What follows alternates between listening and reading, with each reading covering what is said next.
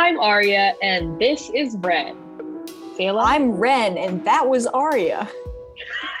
and we are back at it again with another episode of The Unfinished Mind. What are we talking about today, Ren? Well, you know, I thought we could take a chance this week, take a risk, you know, oh, maybe oh. maybe start thinking about something uh you know, you know, thinking about travel again. It's been a long time since we thought about travel, but you know, right, yeah. I, I've always wanted to hit up. I guess like when I was when I was a wee child, I hit up Las Vegas, and Las Vegas, Vegas is not a fun place to go when you're a child. But I imagine that now that I'm less of a child, it would be much more enjoyable. I actually have a story about this. So when I was younger, I think I was around like seven or eight mm-hmm. my family and I, we went to Vegas. And I remember being so weirded out seeing all of the posters and like mm-hmm. the show titles and stuff. I mean, oh, yeah. There's only so much you can avoid as a kid in Las Vegas.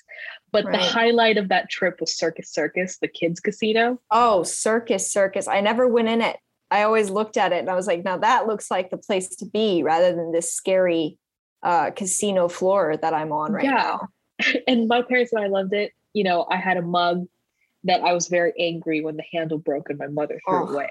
Oh, that's so tragic. But I guess, you know, we were just taking a chance, had some fun time doing some kitty gambling.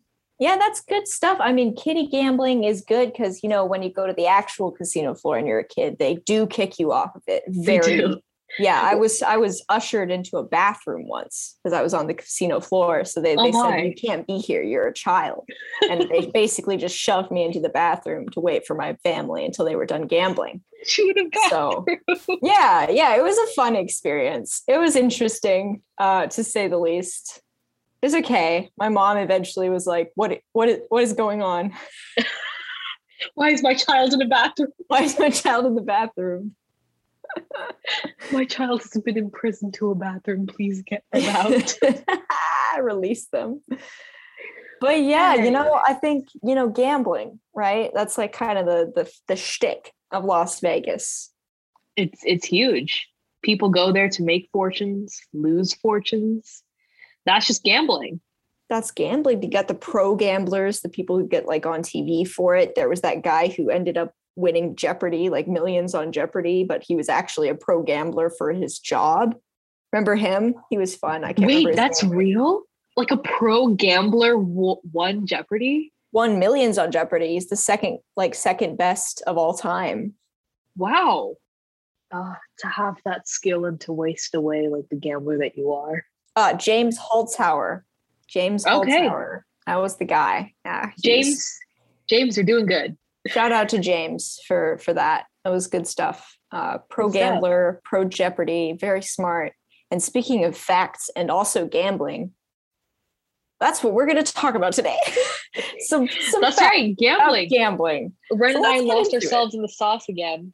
We did. Uh, we got a uh, little lost on that intro, but you know. But an interesting fact I'd like to actually start off with is that when you think about America or you think about the United States, you think about money, you think about the American dream in quotation marks and making a lot of money and being able to make a lot of money. And sometimes that's through gambling. But so then you would assume that Americans are like prolific gamblers, like one of the gambliest of the world, you know?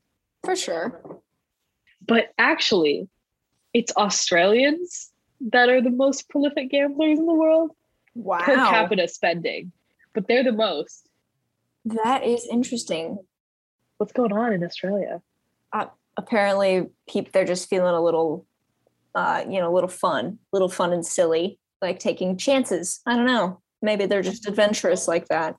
Honestly, I wouldn't put that past the Australians because with those large animals and bugs in their in their Absolutely. country, I would fully expect them to be used every every day when you're in Australia and you're an Australian, every day is a gamble. You wake up, it's a gamble. you're gambling with your life every day. In you're gambling Australia. with the kangaroos. And I respect that. alligators. Mad respect. Mad respect.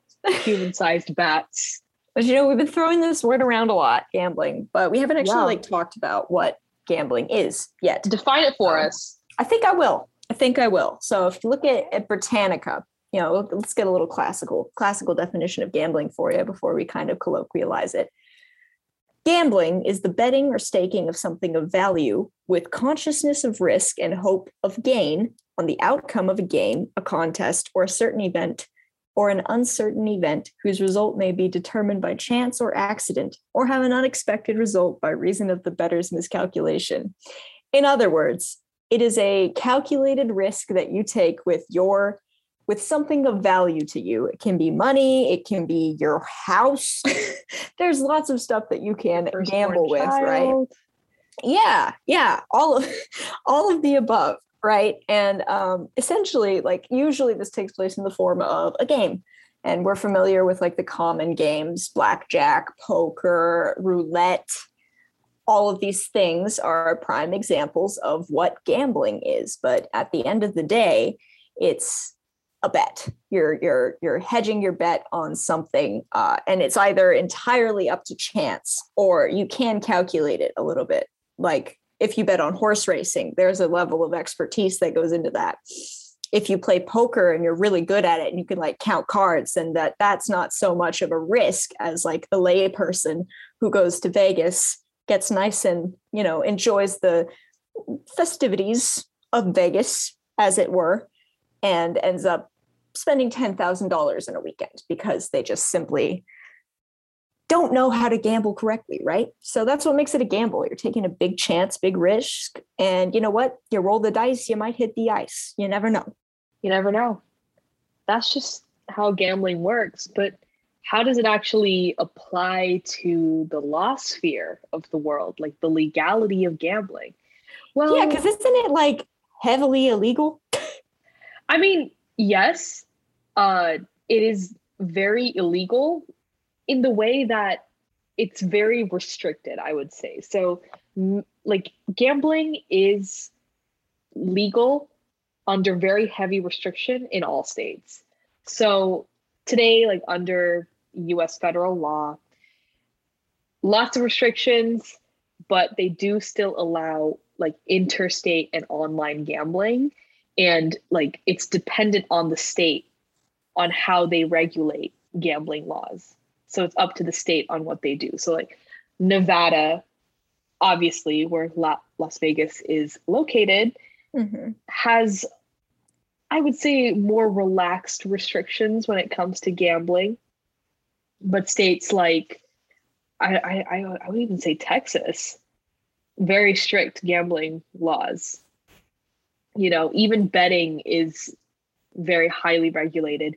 Like for example betting horse races that stuff is illegal technically.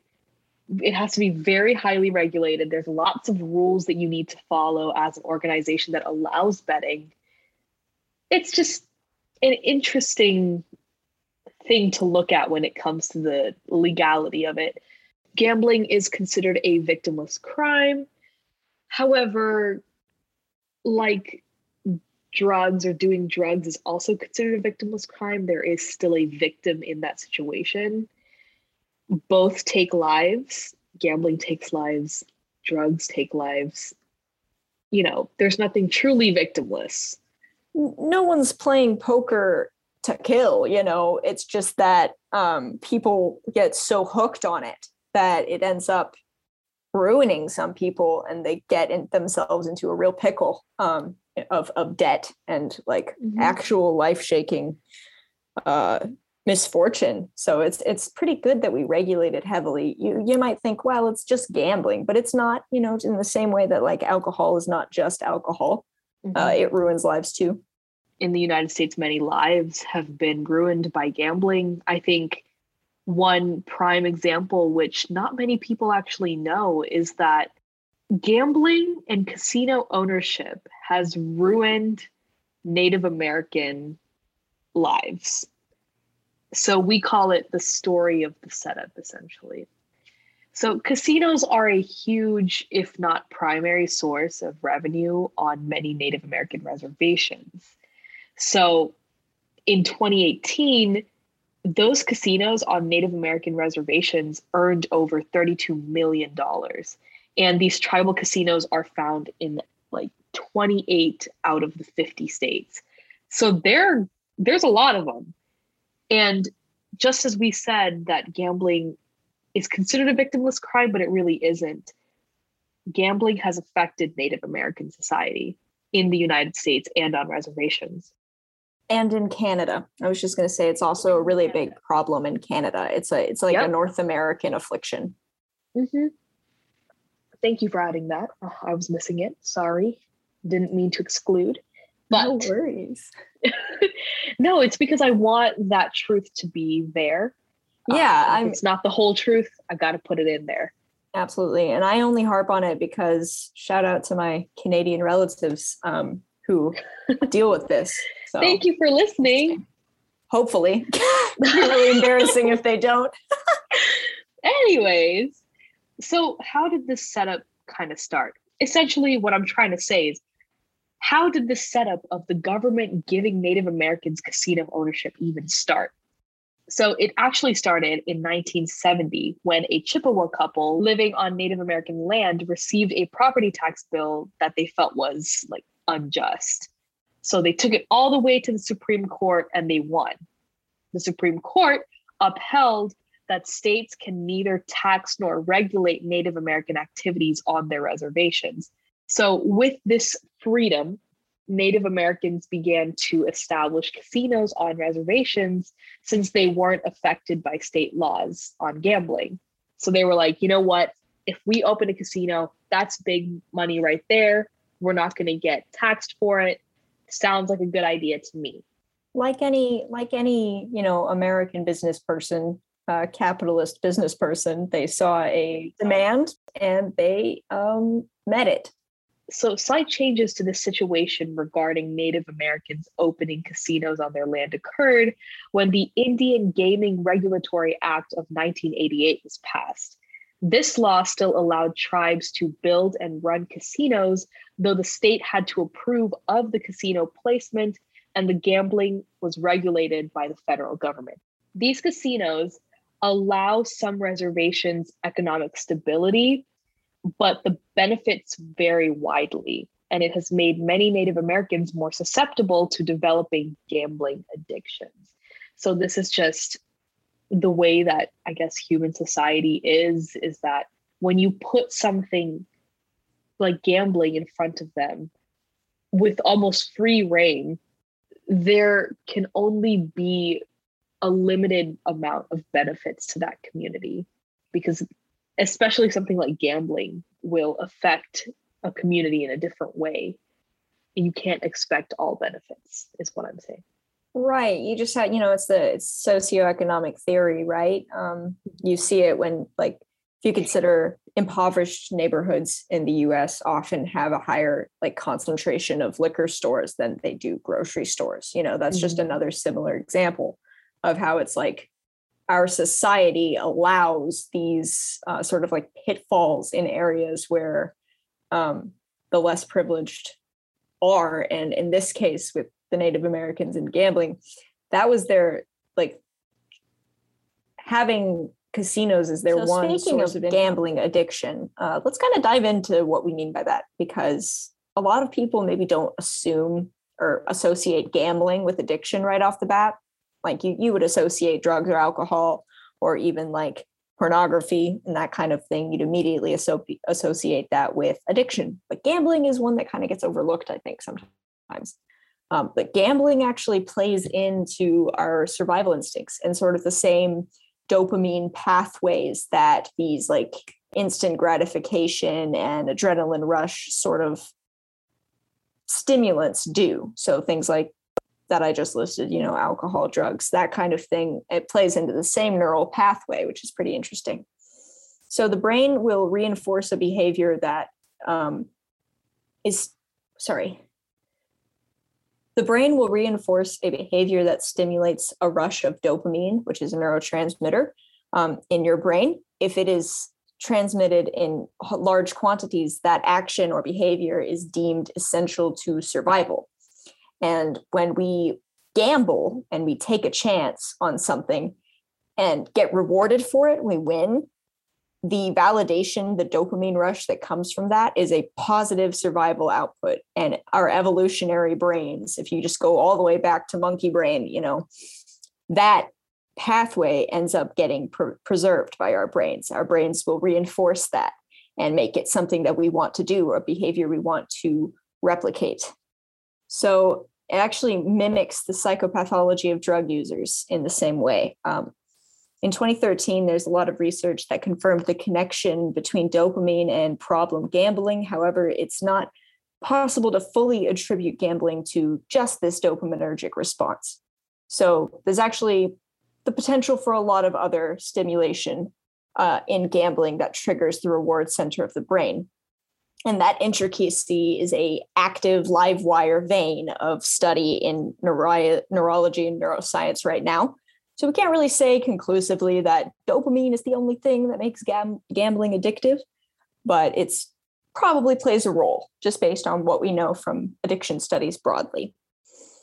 So this reward seeking human psyche, you know, it's it's we as humans really like rewards. We like to get good things in reward for our actions and behaviors. And that gets taken advantage of by things like slot machines and casinos because um, there's flashing lights and there's high pitched sounds and just a lot of neurostimulants the colors and the myriad artworks on the exterior all of that. It's it's designed to be super attractive to our brains and rewarding when we win right?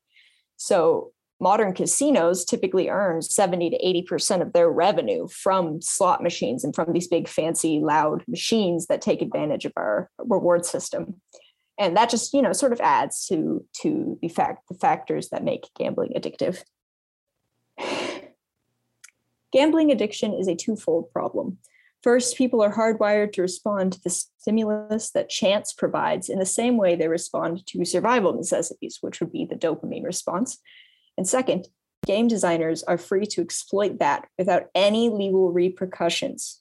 I repeat without any legal repercussions, people can design these slot machines to be as attractive and rewarding to us as possible. And for all of these reasons, we in the neuroscience community need to keep studying gambling. It's a really hot topic in research. Why? Because gambling is a naturalistic and pervasive example of risky decision making.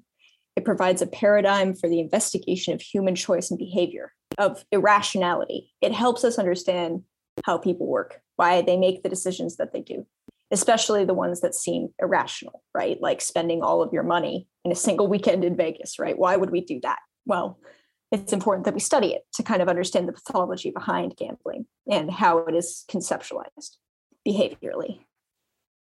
So, gambling addiction, in short, involves a few components. First, we see something like compulsive gambling, the uncontrollable urge to gamble and to take these big risks despite the negative consequences. And a preoccupation with it uh, obsessive thinking. It's all we can think about. It's all we want to do right?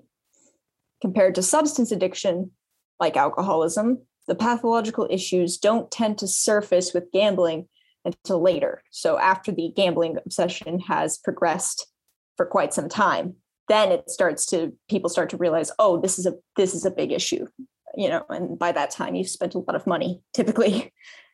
It is also comorbid with other psychological disorders, which would mean that we send we tend to see other things pop up when people um, gamble often. And whether that's like a causal relationship, no one no one can say. It's simply a correlation. It just happens to be a present factor uh, with a bunch of other sort of morbidities that people face and psychological disorders that people face. Another thing with gambling is that people often feel the need to hide how much they're doing it because they feel heavy negative emotions when they lose, right? And the money loss from gambling is a huge factor that contributes to this repeated cycle of sort of hiding your bad habits, right? Hiding your bad habits so you don't get punished. And what this all that I've talked about with gambling addiction, what that kind of leads to is severe withdrawal effects. So if you are addicted to gambling and you stop or you try to stop gambling, the effects are comparable to substance withdrawal. So you may experience restlessness and irritability, depression, anger and guilt. All of these things are commonly seen with people who try to stop gambling. And it's just a really interesting uh, thing to look at because this is a behavior, you know, it's not something, it's not something you take, it's not something that you like put in your body. It's just an action that you do that builds up to the point of having severe psychological effects on you. And when you try to stop, you like can't because of all the negative things that prevent you from wanting to stop. It's like a drug that you don't have to ingest. It activates yeah. those same pathways, that those pathways are so I guess integral to our system and how it works. Uh, it's just very fascinating that gambling just plays on that. We can get so addicted to it so easily. Absolutely. Absolutely. About. Something to consider. And, you know, I, we mentioned this in one of our early episodes too, but, you know, gambling is kind of like social media, same pathway, honestly, same like reward pathway in the brain. You know, you have that little like button, which is very equivalent to that little ding that you hear from casino machines. Yeah. There's I would definitely say that Right. Yeah, I would say you're right about that with the re- like the activation of the reward pathway. I don't know if like social media grants you the same level of like success that you might get from winning in a gambling situation, but I guess if you get a bunch of likes on your latest uh beach pick or whatever it may be, then if you're that Kylie might feel Jenner, you're charging like five hundred thousand dollars per post. it's a lot of money. Man, you could charge that much? Huh. Yeah. All right. Yeah. I've got some and investing like, to do. I'm pretty sure like two years ago. I'm pretty sure it's gone up from now. Wow. From okay. Well, uh, I think I'm gonna look into that, see what I can do, talk to my right. publicists. Right. Yeah. Let's go talk to our publicists. Well, that is the end of this week's episode. Thank you for tuning in, everyone. Thank you for taking a gamble on our episode Just Take a chance on me. You know, like the ABBA song. Thanks. Thanks, guys. Yeah. Appreciate you. This was Arya and this was Ren. Thank you very much, everyone. Have a great week. The Unfinished Mind is brought to you by the Polymathic Scholars. Our scriptwriters this week were Akshi Pant, Ariane Austria, Liz Knirk, and Ria Gogia. Sound design by Jensen Richardson and Amaris Mendoza produced by Natalie Lim and Sai Charuvu. Our publicist is Claire Nevins. Hosted by Arya Bakre and Ren Smith. Thanks for listening, and remember to follow your curiosity.